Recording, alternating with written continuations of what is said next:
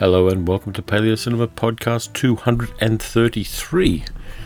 My name is Terry Frost, and this time around in this carbon neutral podcast, I'm going to be looking at two movies starring a character actor who died at the age of 43, but who had a bit of an impact on pop culture. The actor was Victor Buono, and the two movies of which I am about to speak are the 1964 film The Strangler and then we go on to 1971 for a movie called The Strangler of Venice, also known as The Mad Butcher.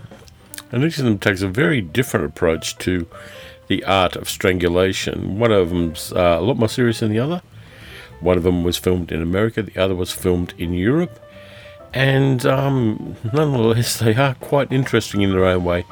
Very quirky, very dark in places, but worth checking out. So, I'll now get the contact details out of the way, and after that, we'll start talking about people putting their hands around the throats of other people. Paleo Cinema Podcast is a fortnightly podcast of movie appreciation. There's only one rule, and that is the movies have to be more than 20 years old, and I have to like them. I'm going to be looking at the history of the films, the social context in which the films were made, and relate that to the way movies are now. Feedback is very important, so you can leave reviews on iTunes. You can also go to feedbackpaleo, P A L E O, at gmail.com and drop an email or a voicemail by MP3. Or you can go to the Paleo Cinema Cafe on Facebook. Now, please be aware that this podcast may contain adult language. So, if you don't want to have to explain it to your kids, don't listen to it when the kids are around unless you have incredibly hip children. Okay, so how have you been, people? Um, it's April. The weather has started turning colder. I believe it's still cold in the northern hemisphere. I was looking at a few people's Facebook feeds from various places like Minnesota, and it's still looking a little bit like polar bear weather. So weird times we live in. No, things here have been fairly quiet and uh, not quite restful, but fairly quiet anyway. Uh, the uh, the news is tomorrow's my birthday. Yep, I rack up another one. I outlive another bunch of celebrities, and uh, I await several hundred Facebook posts celebrating the fact that I haven't died yet. So I've got that to look forward to. I've got a big um, party going on on the 22nd, so I'm getting a bunch of people together in a gastro pub, and we're going to celebrate my birthday then. So that's going to be fun too. Um, and I await my birthday present from Sally, which is going to be an enormous telescopic lens for my DSLR camera. And I'll be able to take some really cool photos and videos through that. By the way, I do know the podcast is late and I apologize for that. Our internet on the National Broadband Network went down again, and one of the things I really need in order to do the podcast uh, to any degree of skill is access to the internet, and um, that's been repaired fortunately. So I've now been able to get back into things and get them done.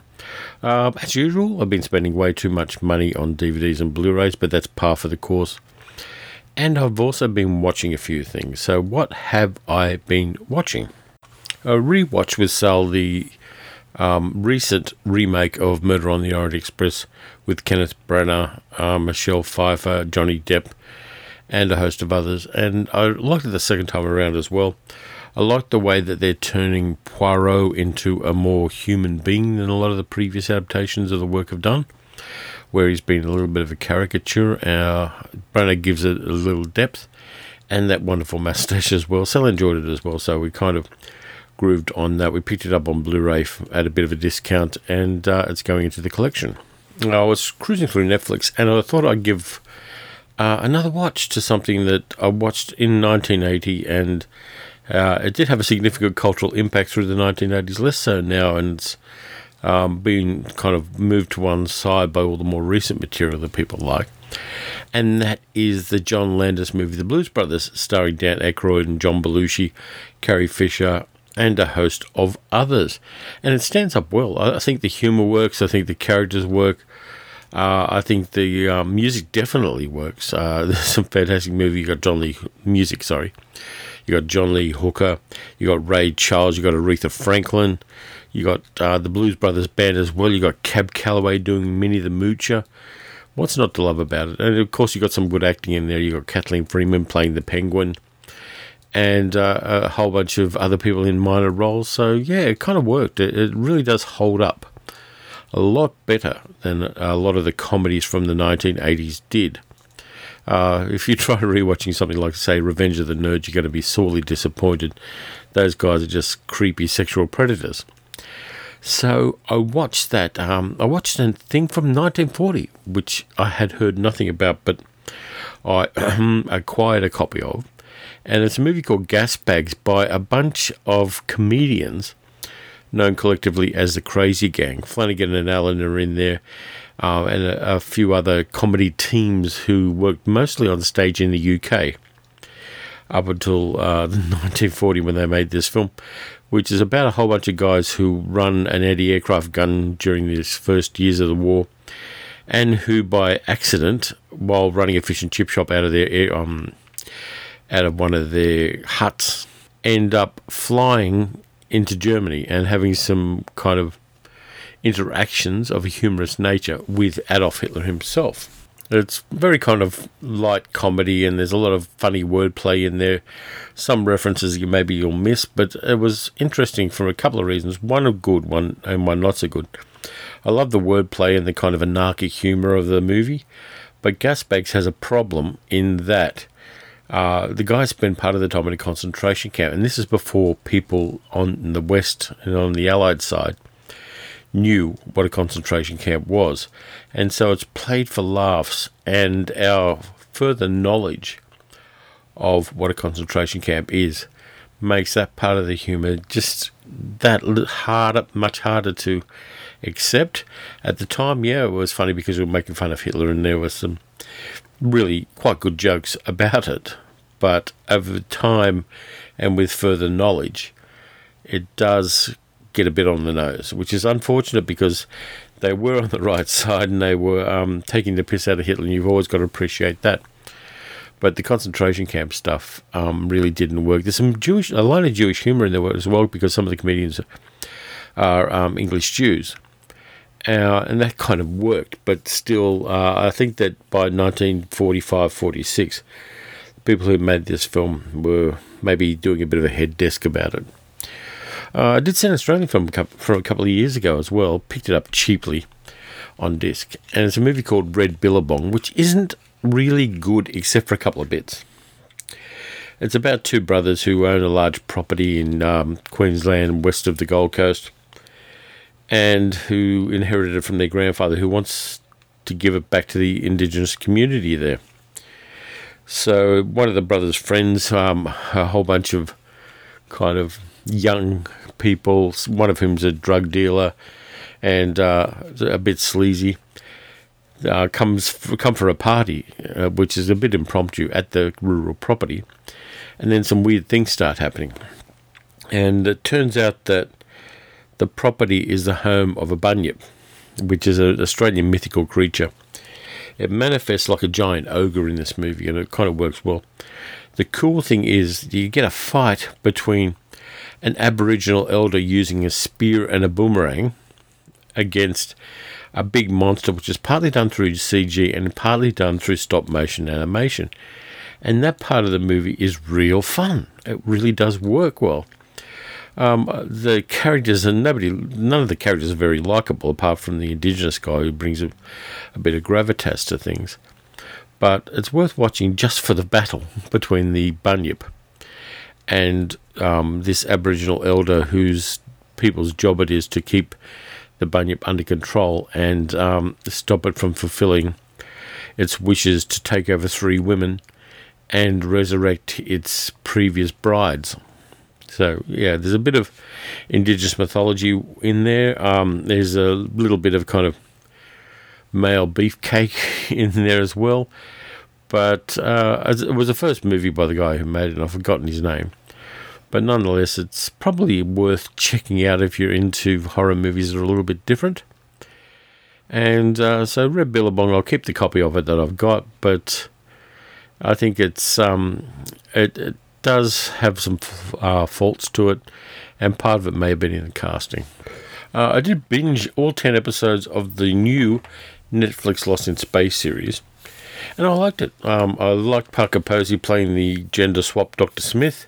I liked Molly Parker and Toby Stephens playing the parents. The kids are good in it as well. Um, and the production values are quite impressive, in fact. Um, oh, yeah, so I, I kind of liked it. I liked what they did to retcon the series and to make it work in a 21st century context. I liked the fact that the female characters are strong, and in the ensemble, there are only two guys Will Robin, oh, actually, three. There's Will Robinson, of course. There's um, John Robinson, his father, played by Toby Stephens. And there's Don West, the pilot. In this case, he's a smuggler come mechanic. Um, and the rest of the cast predominantly is female. And it really does work for that reason. Having the gender balance skewed slightly towards women uh, opened up more kind of plotting opportunities and ways of approaching the material that wouldn't have necessarily been there had it been exclusive, you know, like gender swap, gender preference to male. Um, at least half of the episodes were directed by women as well and written by women. And I'm always in favour of that because it is telling the stories which are quite familiar. I mean, there have been, what, two or three different versions of Lost in Space since Allen first brought out his version in 1965. But there's a lot worse science fiction out there than the new Lost in Space. And uh, check it out. Try to keep an open mind with it and check it out. It does open itself up for a second season, which I hope it gets because it's going to some interesting and very, very strange places should that uh, second season come about. And I kind of liked it. Now, the only other thing I watched, I hadn't seen this movie for decades, literally. Um, I picked it up for $4 on Blu ray in a pawnbroker store. In fact, a place called Cash Converters here in Australia and Australian listeners will be familiar with the franchise Cash Converters. So I went in there and I picked up a copy of Lethal Weapon, the first one with the Shane Black script, directed by Richard Donner, starring Mel Gibson and Danny Glover. And it's kind of okay, but it's kind of not. And the reason it's not is Mel Gibson overacts to fuck in this movie. And the acting, from at least my viewpoint now, draws attention to itself a little too much. Uh, Danny Glover grounds things nicely as Roger Murtaugh, the older of the two cops. But um, yeah, Mel Gibson really his acting in this one hasn't aged well. Uh, the movie does have some other virtues. The production values are very good for 1986, I think it was, 86, 87. Um, the villain, one of the villains, is played by Gary Busey before his um, mutilating car accident, when you could see Busey as a good actor rather than as a punchline. But um, yeah, it kind of didn't work for me particularly well. Other people may see that differently, but um, revisiting it, it doesn't hold up as nicely as something like Die Hard or even uh, future Shane Black script, The Last Boy Scout, which is one of my favorite Bruce Willis movies. I think that um, yeah, it, it just um, it's maybe because we've seen too many buddy cop movies since this one came out, perhaps. And at the time it came out, maybe it was more impressive. But I was watching it from 2018, and it hasn't. It's dated somewhat. So that's about all I've been watching. Uh, apart from, of course, the two movies, The Strangler and The Mad Butcher, starring Victor Buono.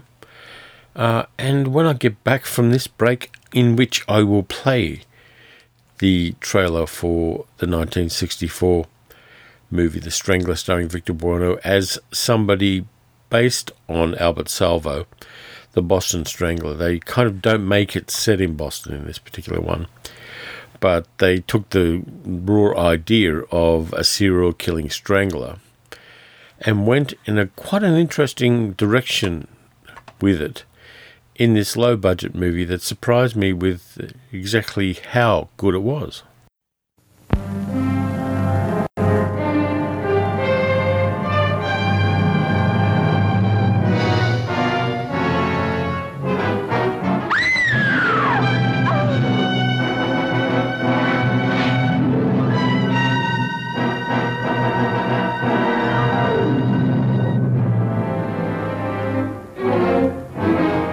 About the doll in her apartment? Could be a fetish. Fetish. Fetish can be anything. Any non-sexual object that incites erotic feelings. In this case, a doll. The Strangler, based on the terrifying crime wave that has gripped Boston and spread across the country. That makes number eight for the Strangler. Yeah, it looks that way. Starring Victor Buono. The shock sensation of whatever happened to Baby Jane as the most baffling, the most horrifying criminal in a decade. Girl wasn't raped. There was no evidence of maltreatment after death. No woman is safe as long as the Strangler lives and roams at will.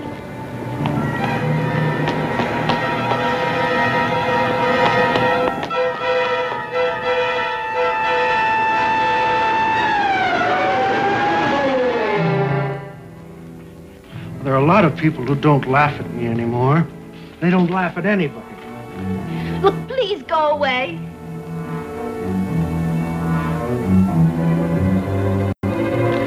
I'll go. A strange, shocking being of unpredictable emotions. No one knows when or where he will strike again, or who will be his next victim.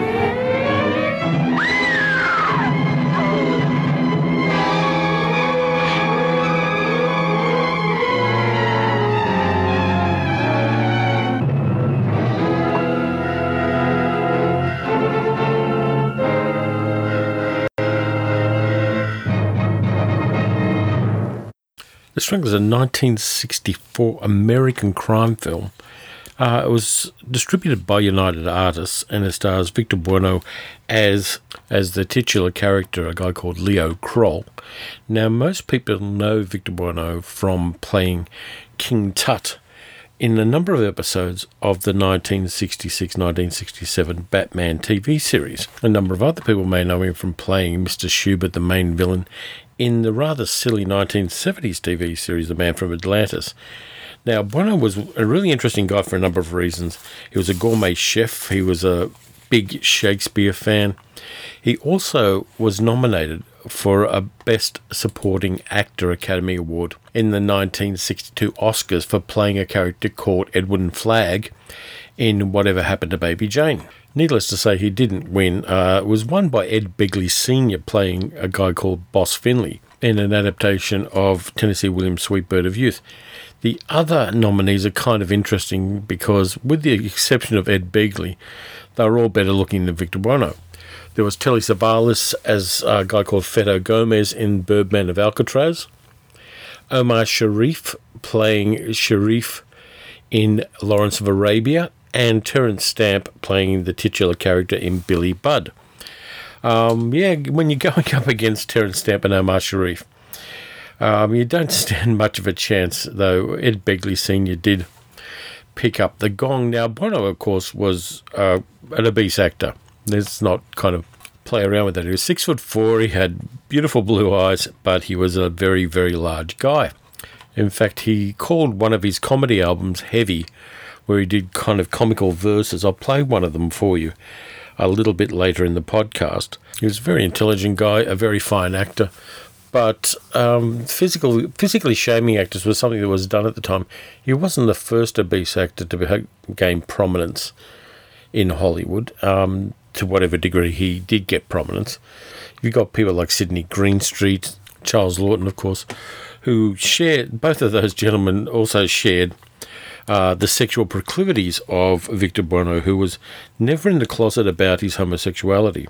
In fact, he was quoted as saying this I've heard and read about actors being asked the immortal question, Why have you never married? They answer with the immortal excuse, I haven't just haven't found the right girl. Because I'm on the hefty side, no one's asked me yet. If they do, that's the answer I'll give.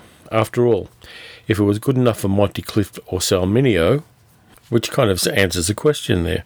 Um, apparently, from everything I've got on this, Buono did live openly with same sex partners, and according to some sources, he was a bit of a player. So, good luck to him. on That um, no problem with it. In fact, I saw Victor Buono's first movie role not too long ago, And that links in in an odd way to Guillermo del Toro's The Shape of Water because one of the movies showing in the cinema in The Shape of Water was the story of Ruth. So I found a copy of it and watched it. It's a very bad B biblical epic. But um, I noticed Victor Buono in it. He was playing a guard for one of the evil um, non Christian religious groups in the movie. And even at the age of 18, he did have that great voice and he was quite corpulent as well. In fact, in 1959, he was um, spotted by a talent scout for Warner Brothers playing Falstaff at a theatre in Los Angeles. He'd also done Volpone, A Midsummer Night's Dream, uh, The Man Who Came to Dinner, and Witness for the Prosecution on stage. So he started out as a stage actor at a very young age.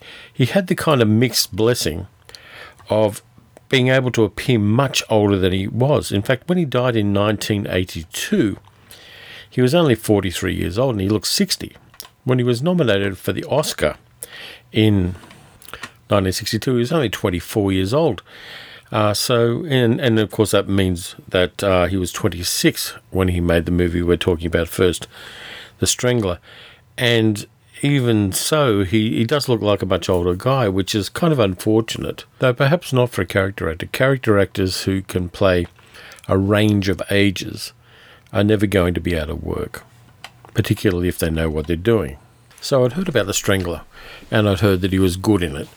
But what I didn't know at the time was that it was an adaptation of the Boston Strangler. I didn't make that mental connection between Albert DeSalvo and the horrible crimes of him in Boston.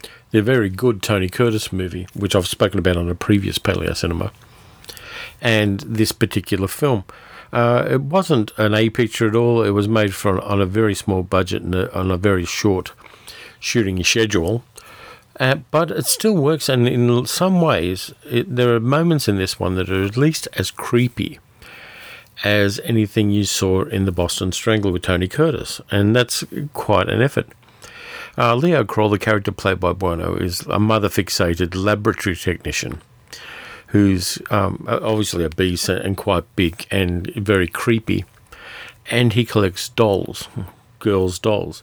And we see him after an initial um, strangling undressing a toy doll in a very creepy way. Now, the doll seems to have stockings and bras and panties and things like that on it. And we see Kroll undressing the doll. Um, one of the creepy things is when he murders the women in this movie, it's quite clear, with not even a heavy reading of this film, that the character is having an orgasm as he strangles these women. It's, it's quite blatantly done without showing a bulge in the pants and a stain. And that really does make it horribly and disquietingly or uncomfortably effective. Now, there are a lot of topical resonances in this movie for the Me Too movement at the moment because Kroll becomes enamored of a girl called Tally who works at an um, amusement arcade store from which he wins the dolls. And his approach to Tally when he kind of you know, tries to chat her up in a sense, even though he doesn't have the guts to be honest about it, and uh, his physical appearance makes him kind of reluctant to approach a beautiful girl and um, ask her out on a date and things like that. So he, he kind of does the creepy smiling and talking kind of thing when you even somebody as clueless as the Tally character kind of realizes eventually what he's up to. And there's some great scenes there too where uh, he asks her out on a date and uh, tells her that she was smiling at him and being nice to him. So he thought that she was attracted to him. And she does that um, thing which a lot of women, um, I'm seeing in the media, there's a lot of women saying that, particularly if they work in any kind of service industry, guys must take a professional level of friendliness and courtesy with somebody liking them. Uh, they make that connection between things that aren't really there. Uh, these women are doing a job. Part of their job is to be pleasant to the customers, but it's being misread by certain kinds of guys who seem to think that it's something else entirely. And that is an ongoing problem in workplaces around the world.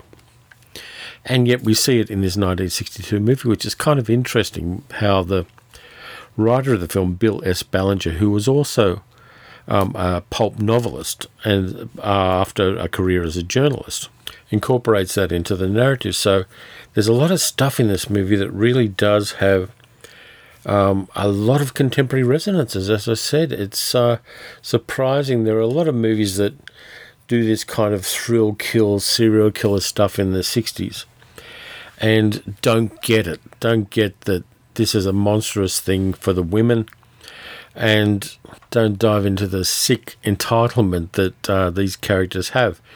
Even the movie of the Boston Strangler doesn't really have DeSalvo doing this. He, he's more of a, a straight out predator, whereas Leo Kroll in The Strangler is something different. He's a pathetic person who's uh, sexually sadistic and physically large and, and obese.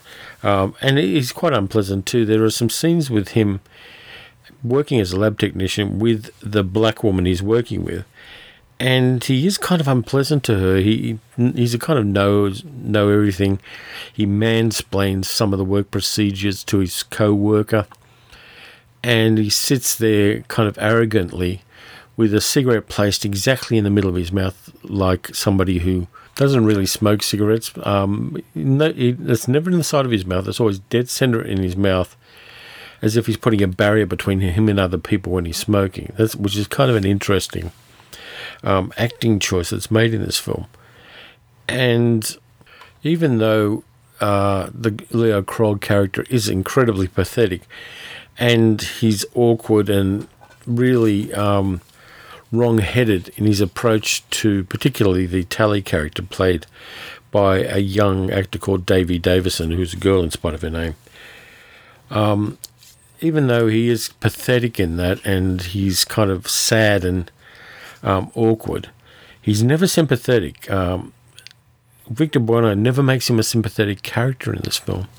He's the predator, and, and we're not allowed to forget that which I think is the right choice to make there. Uh, I think they made the same one in the Boston Strangler again. Of course, I've got to cross, keep cross referencing these two films because they are sort of about the same incident in crime history. Then there's a, a really sick relationship he has with his mother, who's in a nursing home, and his mother's played by an actor called Ellen Corby, who played the grandmother in the Waltons TV series, a series of which I was never fond. I didn't like the cutesy family things because it was, again, like a lot of other films, um, not part of my life at the time when I was very young. And so seeing happy families was always a bit of a trigger for me. Um, I'm, more acclimatized to it now and I understand why it's there and I kind of don't have the same reaction now that I did in the old days. But um, I was never a fond, fan of the Waltons. And the neediness and the cleanliness of Mrs. Kroll, played by Ellen Corby, in, in a role she played a number of times in a number of films, is kind of sad and, and manipulative and pathetic at the same time. And Kroll decides that what he's going to do is his mother has a serious heart condition. So he, after being interviewed by the police and passing a polygraph test because he's a sociopath, he doesn't think he's done anything wrong, he can lie without changing any of his um, physiological reactions. He goes and visits his mother and tells her that he's killed a woman and induces a heart attack in his mother because he's just fed up with the need to visit her, where what he wants to do is go to the amusement arcade and spend time with this girl who really isn't interested in him. Of course, in this one, you've also got a police detective, a guy called Lieutenant Frank Benson, played by a really interesting actor called David McLean. Never had a big roles or anything like that. He started out, he was a Marine during World War II, and he went on to be a cartoonist and to do a bit of advertising work. And for many years, he was known as the Marlboro Man. He did all those Marlboro commercials, sitting on a horse with a Stetson on, smoking cigarettes and rounding up cattle. And in the 1980s, when he got emphysema, he he was a libertarian, so he didn't want to sue um, the Marlboro Company for selling a deadly product. So what he initially did was he went to um, one of the annual general meetings of the company and asked for them to back off on the advertising. He tried to do it in a rational, reasonable way. He said that he His life and health were badly affected by smoking, and he became a big anti smoking advocate. He talked about it in public. He pushed for stronger laws um, controlling advertising, but he never actually sued them. When he eventually died, his family tried to sue, um, I think it's Reynolds, who were the tobacco company at the time, for um, wrongful death based on his career as the Marlboro Man and his use of cigarettes, which at the time the company was advertising to him in the time he started smoking in the 1940s. They knew that uh, these things were carcinogenic but didn't bother telling anybody else. They lost the lawsuit in the 1990s. Had it been done in a decade or two afterwards, they may well have won the lawsuit, but David McLean's family lost that lawsuit regarding um, tobacco and Marlboro. So there have been a number of Marlboro men over the years who died of uh, smoking related illnesses, but David McLean was the first one to actually call them on it. All credit to him for that. And he's pretty good in the role of Lieutenant Benson. He's not given a lot to work with. The scripting isn't um, fantastically detailed as far as these minor characters are concerned, but he had the right look for it, and um, he does give us a little bit more than is strictly required for the character, which is kind of cool. And um, it's one of those things again in movies that I really like is actors who are giving more than the money's worth for their roles. And I think that David McLean in this one definitely does that. Now, the director was a guy called Burt Topper who didn't do too much really, but he, he was a kind of reasonable um, director and also is an actor as well. And he had a bit of problems with uh, Victor Buono. Uh, missed his marks a few times and actually had words with the director about it and then left the set for a whole day um, in a snit because of the argument he had with the director. But uh, there was also a, scene where Kroll was supposed to strangle one of the characters after she had a shower. And Victor Buono had some problems because the character was supposed to be nude, and so he argued and said it was too suggestive. And eventually, um, the character was given a towel to wear, and so the, they didn't kind of go for the titillation aspect of it, which I think may well be, have been a valid choice there. Too often in this kind of movie where you've got a, a serial killer attacking beautiful women, you can get that kind of male gaze thing where um, titillation and nudity are used as a way of drawing things in. I mean, Psycho's been been the biggest uh, example of that. The shower scene in Psycho, uh, even though there are those fast cuts and things like that, there is still a voyeuristic and a, a titillation aspect to it, which this movie definitely avoids, which I kind of like. There are some choices made as far as the scripting, direction, and acting in this film are concerned that really are on point. And uh, Anthony, um, Tony Curtis playing DeSalvo in The Boston Strangler was playing against type for himself, and so there was an inbuilt shock value to seeing Tony Curtis playing such an unsympathetic character in a movie. But there wasn't that baggage for Victor Buono playing Kroll in this film. Um, he's unsympathetic from the start. We know he's the murderer, but there's a kind of charisma in a kind of sick, non sexual, non attractive way that Victor Buono brings to this character. And the kind of sweaty, oily nastiness and self serving hatred for women and humanity in general that are part of this character take the movie out of the ordinary. Now, the Time Out Film Guide said the movie is completely compelling, tawdry exploiter, and um, they acknowledged Victor Buono's contribution. And a bunch of other um, critics and also user reviews on IMDb mentioned the fact that the movie was made too realistically, and it felt just a little bit too real for an entertainment, which in a sense is kind of damning the film for being a good film in a kind of odd and unusual way. I mean, this movie polarizes audiences. You either understand what it is and like it, or you don't like it for exactly the same reasons that that kind of sense of lived-in realism that you get from it. Even though it's a small budget film and you know that the people are actors and you know Victor Buono for playing King Tut, and you know him from playing Mr. Schubert and any number of other roles, up to and including playing Christopher Lloyd's father in the TV series Taxi, which was one of his last roles. Um, yeah, this movie is, is one of those kind of hidden gems in that sense. It really does have a creepiness about it, um, even though it's very set bound. You still get that um, kind of sleaziness around amusement arcades.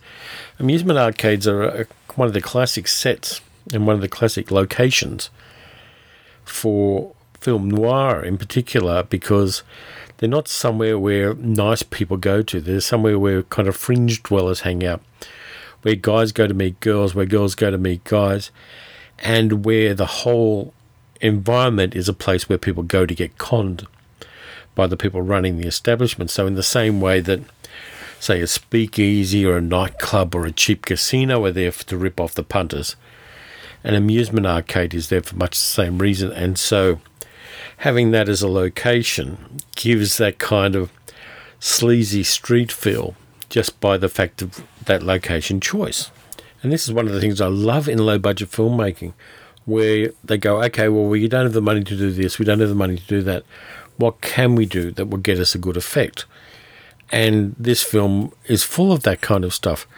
Having that kind of slightly abstracted um, lab technician set that we have in the film, having the amusement arcade, having Kroll's apartment being full of a, quite a nasty picture of his mother above his bed, and a whole bunch of furniture which gives the impression that Kroll's living in a house that's full of his mother's old furniture. He doesn't have a way of putting his own stamp on the place where he lives. He's just got you know used what was left over from his mother and he hasn't changed it. So I'm definitely putting this one down as a hidden gem.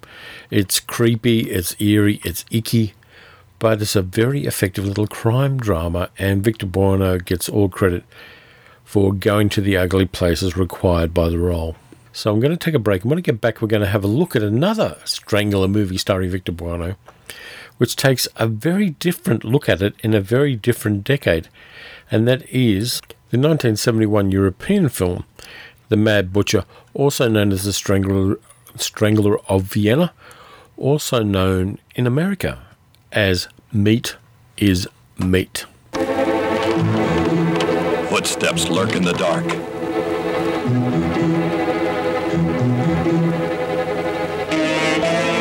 A beautiful girl is in danger. You it, You're not getting away. To be sure, the police are going to get you. Your sister is a whore, and you are big. Don't talk about my sister that way. After all, this is her place.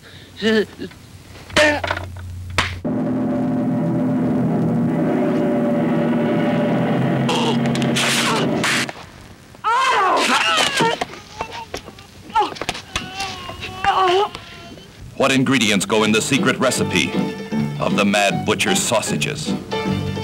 Meat is meat. Mr. Lawrence?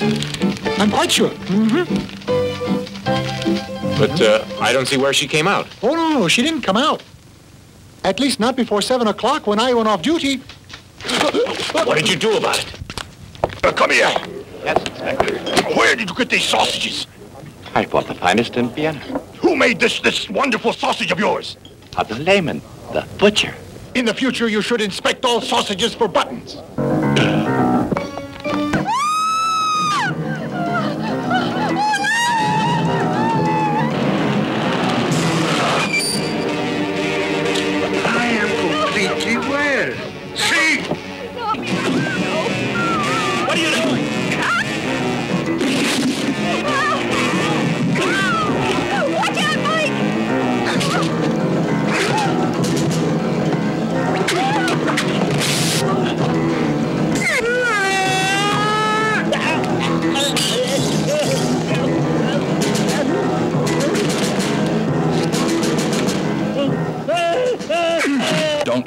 Blood-chilling story of the insane sausage maker. Okay, so The Mad Butcher was a 1971 European dark comedy starring Victor Buono. In Italian, the original name was Lo Strangolatore di Vienna. And um, there's not really too many other people famous in the film. But I've really got to do a shout out to the guy who did the music, that kind of tinny piano music you heard during the trailer. Was by a guy called Alessandro Alessandroni, who was an Italian session musician who died a little over a year ago at the age of 92 in Rome. Uh, he did the guitar and the whistle theme for A Fistful of Dollars and for um, other spaghetti westerns. So he was kind of well known as a session musician, and he also scored a whole bunch of other movies. And the kind of piano music that he brings to The Mad Butcher has got a real kind of Bertolt Brecht threepenny opera feel to it to my ears, and it kind of makes it work for me. I did check it out, and you can still get the DVD of this film, by the way, but it's getting crazy expensive on um, Amazon in particular, and also on eBay. There was a DVD release, but it's kind of a rarity now, and it's a collectible one, which means that people obviously like the movie. In this one, um, Victor Buono plays a guy called Otto, who's the best butcher in Vienna, according to everybody, including Otto. He gets released from mental hospital after throwing um, a chunk of liver at a lady. And he obviously had some kind of a breakdown, so he had a few years away. When he comes back, he gets browbeaten by his wife again. She's sure she doesn't like the fact that he gained weight while he was in hospital, but he's still a, a very good butcher. And we even see uh, Victor Buono cutting up some meat, and you can tell that he's a gourmet chef by the way he wields a knife. He's very, very good at it. So Otto runs Lehmann's Butchers, and unfortunately, one night after having an argument with his wife, he strangles her. He's um, kind of very patient up to that point, and then he strangles her. I'm not advocating domestic violence, I'm just telling you what's in the movie. Then eh, we get the twist. It's not just about a strangler, it's also about a butcher. So Otto decides that the only thing to do is to cut up his wife and make sausages out of her because his sausages are the best in Vienna. In fact, even the policemen buy them for the police canteen, which kind of leads to the cops not being too fond of him towards the end of the film. Meanwhile, we get an investigative journalist played by American actor Brad Harris, who um, starts investigating the disappearance of people around the place, including Otto Lehmann, the butcher's wife. And as her name, she's played by a character called, well, an actress called Karin Field. Meanwhile, Otto is um, perving out of his window in the evenings at a young woman undressing for bed, and her name's Berta Hensel, played by Franca Polesello. And we do get a bit of nudity there. There is a bit of nudity in this film, which is a bit surprising for a Victor Buono movie. You don't often associate the two. Meanwhile, the investigative journalist, played by Brad Harris. Now, I've got to talk about Brad Harris a bit because he does have a bit of a place in film history in a genre that I've talked about before on this podcast and of which I am very fond, and that, of course, is Eurospy. He played Captain Tom Rowland in the Commissar X series. Um, all of the Commissar X movies, there was a kind of a buddy spy genre with him and an actor called Tony Kendall, whose real name was not Tony Kendall, but Luciano Stella. And uh, he and Brad Harris had a, quite a long association there, playing off each other. And uh, they, they did kind of make an interesting pair as far as that uh, genre was concerned. But Brad Harris didn't start out making Eurospy movies. He started out doing things like The Adventures of Ozzie and Harriet as a bit part. And he was also in a Cameron Mitchell movie called Monkey on My Back, which is kind of interesting. He was um, a muscle man in the musical version of Lil Abner in 1959 and was an extra in Ocean's Eleven, the original version of that. Then he went over to Europe and started doing peplum movies, you know, the gladiator type films, because he was a muscly guy, even though he wasn't particularly tall. And um, parlayed that into a career in European film. His most recent film was actually 2012, a movie called Shiva, which I don't know. Give me a moment. Let me click through that thing. Which was uh, kind of a serial killer movie. But um, yeah, so Brad Harris, never a fantastically good actor, but very, very fit, and um, in certain kinds of roles, he did quite well. Nonetheless, he's in there as well, which is uh, you know, getting two American actors into any kind of European film kind of works. Now, the film was done on a crazy low budget, so the sets do reflect that as well. It was filmed at Cinecittà Studios in Rome, but not one of the big sound stages, obviously. They weren't going to be doing it on the place where they made Two Weeks in Another Town or Cleopatra or anything like that. Um, uh, it is very much set bound, except for the fact they got this weird thing where they actually went to Vienna to film some outdoor shots. Some of them with uh, Victor Buono with a sausage cart, where he's selling sausages around the scenic parts of Vienna, and other parts with Tony Kendall squaring Franco Polesello around the Prater in uh, Vienna, doing things like going on to the enormous Ferris wheel where Harry Lime and Holly Martins had their little conversation about cuckoo clocks.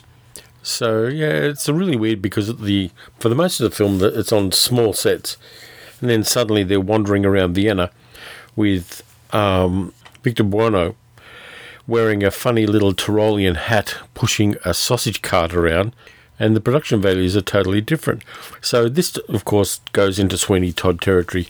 As the as poor Otto becomes more and more homicidal, and makes more and more sausages. He also has um, a bath of sulfuric acid to get rid of the bones from the meat that he, as a butcher, cuts up, which is terribly convenient, really. Uh, we don't do it that way in Australia. Our, if you want to get rid of a body in Australia, what you got to do is have a friend who runs a pig farm, because pig farms are very good places to get rid of bodies, but don't tell anybody that I told you that. We also get some other weird, really weird things, in fact, so deeply, deeply weird stuff where Otto keeps a sex worker in his bedroom. Uh, he actually says he's going to pay her. He tears her clothing a bit, and the implication is that Otto has sex with this sex worker played by an actress called Hansi Linder. And it's kind of disconnect because I don't know how your gaydar is, but I always perceived Victor Buono as a guy who's not interested in women. Of course, in real life he wasn't. It's, it's a bit kind of in the same way that you never see Paul Lynde as a romantic lead or Rip Taylor or anybody like that. So seeing him in a role where he's playing a heterosexual who's sleeping with a sex worker, there is a kind of cognitive dissonance about that. Yes, so you, you can believe him when he is playing Mr. Kroll, the strangler in The Strangler, because his lack of sexual attraction to women comes across in a totally different context in The Strangler, where he's playing a misogynistic sadist, than it does in this film, where he's playing basically a horny butcher who accidentally kills his wife. So, um, yeah, it's, it's one of those really weird things. It's a bit like rewatching Rock Hudson Doris Day comedies, where you have Rock Hudson playing a gay guy pretending to be a straight guy, pretending to be a gay guy in Pillow Talk, for instance.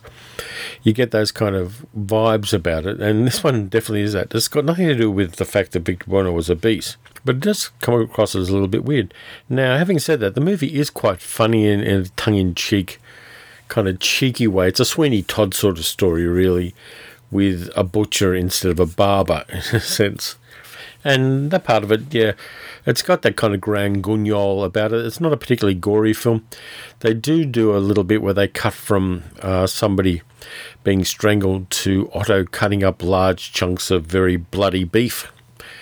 So you get that kind of um, thing there that, where they imply what's actually going on with the human bodies. You also get a bunch of bumbling police officers. Now, most of the um, characters, apart from the English speaking actors, the voices are dubbed, and that's always a bit of a problem these days because it never quite sounds right. And um, I remember once when I was a little kid and I was first seeing things dubbed, it was probably the Samurai and Phantom Agents, those Japanese TV series that were brought to Australia and dubbed into English. And we had long conversations about why the lips didn't match up with the words coming through the speakers. Now, we didn't have Wikipedia then. You couldn't just look up the word dubbing, you couldn't even do a wide word search on why people's lips don't match up with their voices in this movie. So we kind of figured it out eventually that they were dubbed in, and we found out what dubbing was. And it wasn't just um, TV series either. There were a few films like The Trygon Factor, this uh, German crimi film with Stewart Granger that I've mentioned before in the podcast, we got a lot of those kind of weird European movies as well on Saturday matinees at the cinema, where the dubbing didn't work. And then, of course, there were a lot of peplum films shown on Australian television on Sunday afternoons. So, for a lot of our culture um, that we were absorbing, the popular culture at least, dubbing became something that we knew about and um, we kind of looked for.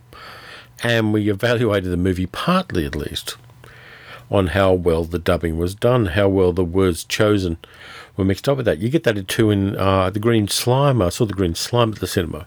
And you get the Japanese characters um, not speaking English, of course, and the English dubbing having slightly weird word structures to incorporate the way that the actors' lips were moving. But these days, since I became very adept at reading subtitles two or three months ago, um, it's watching a dub movie is a kind of weird experience. Though with this one, because I was concentrating on Victor Buono and Brad Harris, and following through on the plot, which there isn't really a hell of a lot of. It's a fairly straightforward narrative from A to Z. But after a while, the dubbing kind of faded out of my consciousness, and I just accepted the fact that um, the voices didn't seem to be the actors' voices. Uh, you can kind of turn off your perception of dubbing with surprisingly little effort. And the other thing that delighted me with this film, which is a kind of movie history thing, is that there's a little conceit in this one that reminded me of one of the very first movies ever made, one of the first science fiction movies ever made, which was made around 1898 or 1900, and it was called Charcuterie Mécanique, the mechanical sausage maker. And Otto has a machine that's very much like the Charcuterie Mécanique. It's not quite as broadly funny as the original, where they would throw pigs in one end of a box and sausages would come out the other.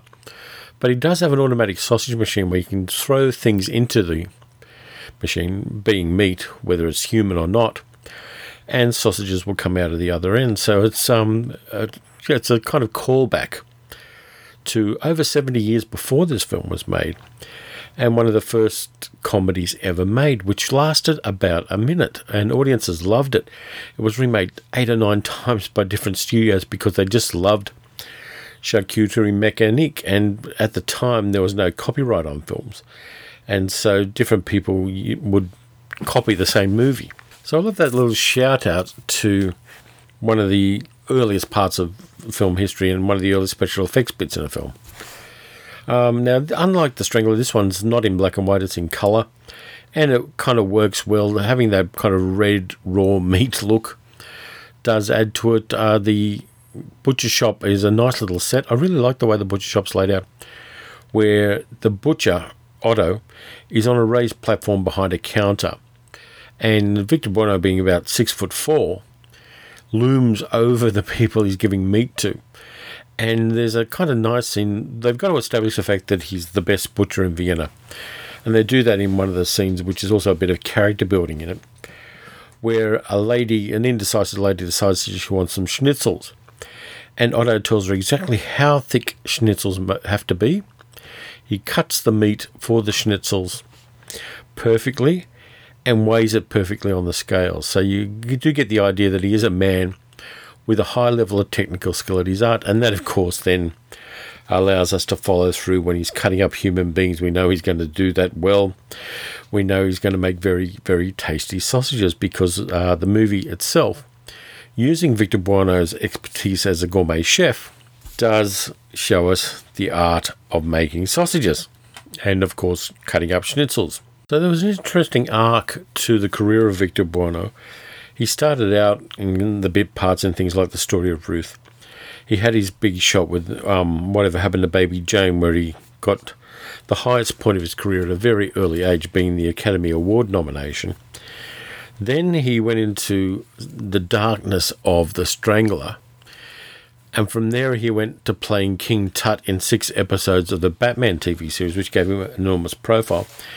He also played in Yellowface a Chinese villain in one of the Matt Helm movies, a character called Sung Se, which um, was better or worse than any of the other Matt Helm movies. He um, went on to do movies like this one. He did a lot of episodic TV. I'm just going to take a look at some of the TV shows in which he um, was cast. He was in a, um, episodes of Sea Hunt, Bourbon Street Beat, Surfside 6, The Everglades. If you ever get a chance, go to Google, sorry, go to YouTube and type in the Everglades theme song because it's got a very cool TV theme song for that. Uh, he did two episodes of Perry Mason, The Wild Wild West, Voyage to the Bottom of the Sea, The Man from Uncle, I Spy the Girl from Uncle, THE Cat, which is a very good, just about lost TV series starring Robert Loggia. Um, he also came back again to The Wild Wild West a couple of years later, The Flying Nun, It Takes a Thief, Mannix, Hawaii Five-O, The Odd Couple, The Tony Randall Show, TV series called Super Train, which is um, very um, bad. Let me say, I'm trying to remember what the Super Train is the one I'm thinking of. No, Super Train was a one um, nine episode TV series from 1979 about a nuclear powered bullet train traveling from New York to Los Angeles. It was kind of like a nuclear love boat on wheels kind of thing. So, nah, definitely not anything to remember. Uh, he played William Howard Taft, the president, in a, um, a TV series called Backstairs at the White House, which I think was a miniseries. And one of his last roles was playing James Caldwell, the father of Jim, in Taxi, the character played by Christopher Lloyd. He died at the age of 43 of a heart attack on his farm in Ojai, California. And it's amazing if you have a look at him, he looked so much older than that. Uh, we don't all age at the same rate. And for Victor Buono, because he lost his hair early and because of his corpulence, he was playing characters really, really a lot older than he was. Give me a moment, I'm going to check one thing out here to see what I mean. Yep, my film buff instincts are on point today. Victor Buono played Christopher Lloyd's character's father in a couple of episodes of Taxi, as I mentioned just a moment ago. They're both the same age, and yet I've seen a still shot from that episode of Taxi, and um, Victor Buono looked a lot older than he was, which is a shame. I don't like um, I like good character actors. Recently, seeing Charles Laughton in The Hunchback of Notre Dame. Um, I, you know, I, I like good character actors who don't look like they're actors, and corpulent actors don't tend to look like they're actors. They're not skinny, you know, wearing tights in Shakespeare kind of guys. They're really, um, yeah, they're like people you see in the street in a sense. And I really like Victor Buono for that reason. He did a, a drama, he did comedy, he made fun of himself, he was proud of himself and his sexuality. And we need more actors like that to these days. We need um, outrageous, eccentric characters where much more than we need buff, hunky guys or you know svelte, beautiful women. We need you know, we need real people who are reflecting the people we see around us to tell us stories. So I'm going to leave you with a little bit of Victor Buono from his album Heavy and a track called You Don't Have to Be Fat to Hate Rome. It's very funny and it's a nice tribute to the man. After that, of course, you get the credits for the podcast in the style of movie critics. So thank you for listening. Going to leave you with Victor Buono on Italy and in Ro- and Rome, as he says, the land of his fathers. So take care of yourselves. Watch some good movies. Watch some bad movies. I'll be announcing the winners of the Patreon competitions in the next podcast. So look after yourselves, and I'll be back very soon. See you later. I enjoy traveling in Europe. In the past three years, I have made three films in Italy, land of my fathers and godfathers. My father's parents were born in Florence, which is the most gracious and noble of ladies. And then there's Bella Napoli, stretching forth her arms to meet all weary travelers. My first night in Naples, I was taken to a recital by a German soprano. She sang beautifully. But somewhere between her first selection and Thursday, she, for some perverse reason, elected to include three arias from Madame Butterfly in German, out loud. She sang them well, But hearing Madame Butterfly sung well in German is not unlike seeing Swan Lake danced well by the San Diego Chargers. ah, yes, and then there's beautiful Venezia and Torino and the seductive Val d'Aosta. All of Italy, most of Italy, is charming and seductive. Certainly all Italians are. With the exception of Rome and Romans. I do not like Rome. Aside from the art, it is Bakersfield with tomato sauce.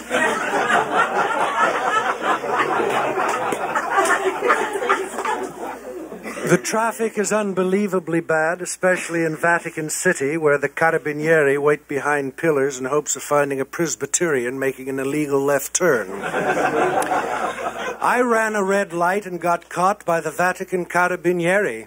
I paid my fine right in the spot ten dollars and one Hail Mary. of course, the laws of ancient Rome were even more, even more hard. I actually want to say the laws of ancient Rome were even harsher. Those who broke the laws of Rome were stoned upon this spot. A lot of Romans still get stoned, but few of them get caught. if any of you, by the way, are planning to spend any time in Roman hotels, I must warn you never to undress, even when bathing unless you are as militantly immodest as the chambermaids are. Chambermaids who work in Rome are very hard to shock. They wait until you're naked, then they enter, then they knock. I'll never forget the rapture I experienced when I left Rome for the first time. After saying a prayer for the repose of the soul of Nero, who had the good sense to burn it down a long time ago, I went downtown, removed a coin from the Trevi fountain, and penned these thoughts on the bicep of a floating wino. Rome eternal, high and palmy, home of Caesar and salami, sun washed city, peaceful, holy, full of art and ravioli. Buy a treasure rich and strange, count your blessings, count your change. Marble fountains filled with coins by hopeful spinsters from Des Moines. See the lovers, a bankrupt duke and a bulging widow from Dubuque. She loves his blue eyes and white hair. He loves her blue white solitaire. A starving painter, a lonely matron. She needs a paint job and he needs a patron. Piazza Navona, Piazza di Spagna, Viva Bernini, Viva Lasagna. A marble Venus veiled in dust with a chopped off chin and a busted bust.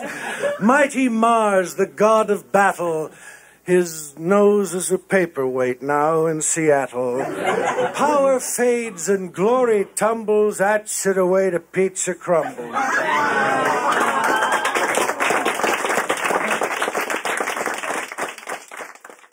I enjoy traveling in Europe. In the past three years, I have made three films in Italy Land of My Fathers and Godfathers. My father's parents were born in Florence, which is the most gracious and noble of ladies. And then there's Bella Napoli, stretching forth her arms to meet all weary travelers. My first night in Naples, I was taken to a recital by a German soprano. She sang beautifully. But somewhere between her first selection and Thursday, she, for some perverse reason, elected to include three arias from Madame Butterfly in German, out loud. She sang them well, but hearing Madame Butterfly sung well in German is not unlike seeing Swan Lake danced well by the San Diego Chargers. Yes, and then there's beautiful Venezia and Torino and the seductive Val d'Aosta. All of Italy, most of Italy, is charming and seductive. Certainly all Italians are. with the exception of Rome and Romans. I do not like Rome.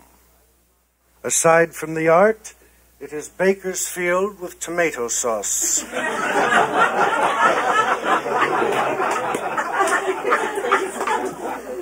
The traffic is unbelievably bad, especially in Vatican City, where the carabinieri wait behind pillars in hopes of finding a Presbyterian making an illegal left turn. I ran a red light and got caught by the Vatican carabinieri. I paid my fine right in the spot $10 and one Hail Mary.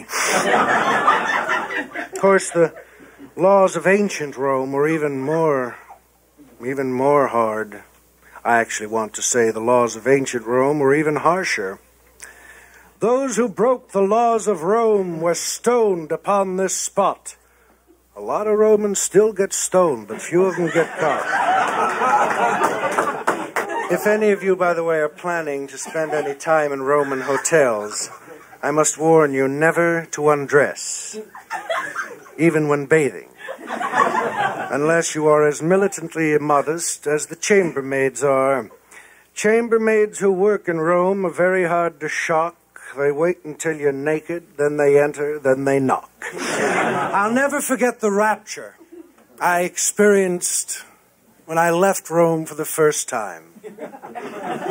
After saying a prayer for the repose of the soul of Nero, who had the good sense to burn it down a long time ago, I went downtown, removed a coin from the Trevi fountain, and penned these thoughts on the bicep of a floating wino. Rome eternal, high and palmy, home of Caesar and salami, sun washed city, peaceful, holy, full of art and ravioli. Buy a treasure rich and strange, count your blessings, count your change. Marble fountains filled with coins by hopeful spinsters from Des Moines. See the lovers, a bankrupt duke and a bulging widow from Dubuque. She loves his blue eyes and white hair. He loves her blue white solitaire. A starving painter, a lonely matron. She needs a paint job and he needs a patron. Piazza Navona, Piazza di Spagna. Viva Bernini, viva lasagna. A marble Venus veiled in dust with a chopped off chin and a busted bust. Mighty Mars, the god of battle. His nose is a paperweight now in Seattle.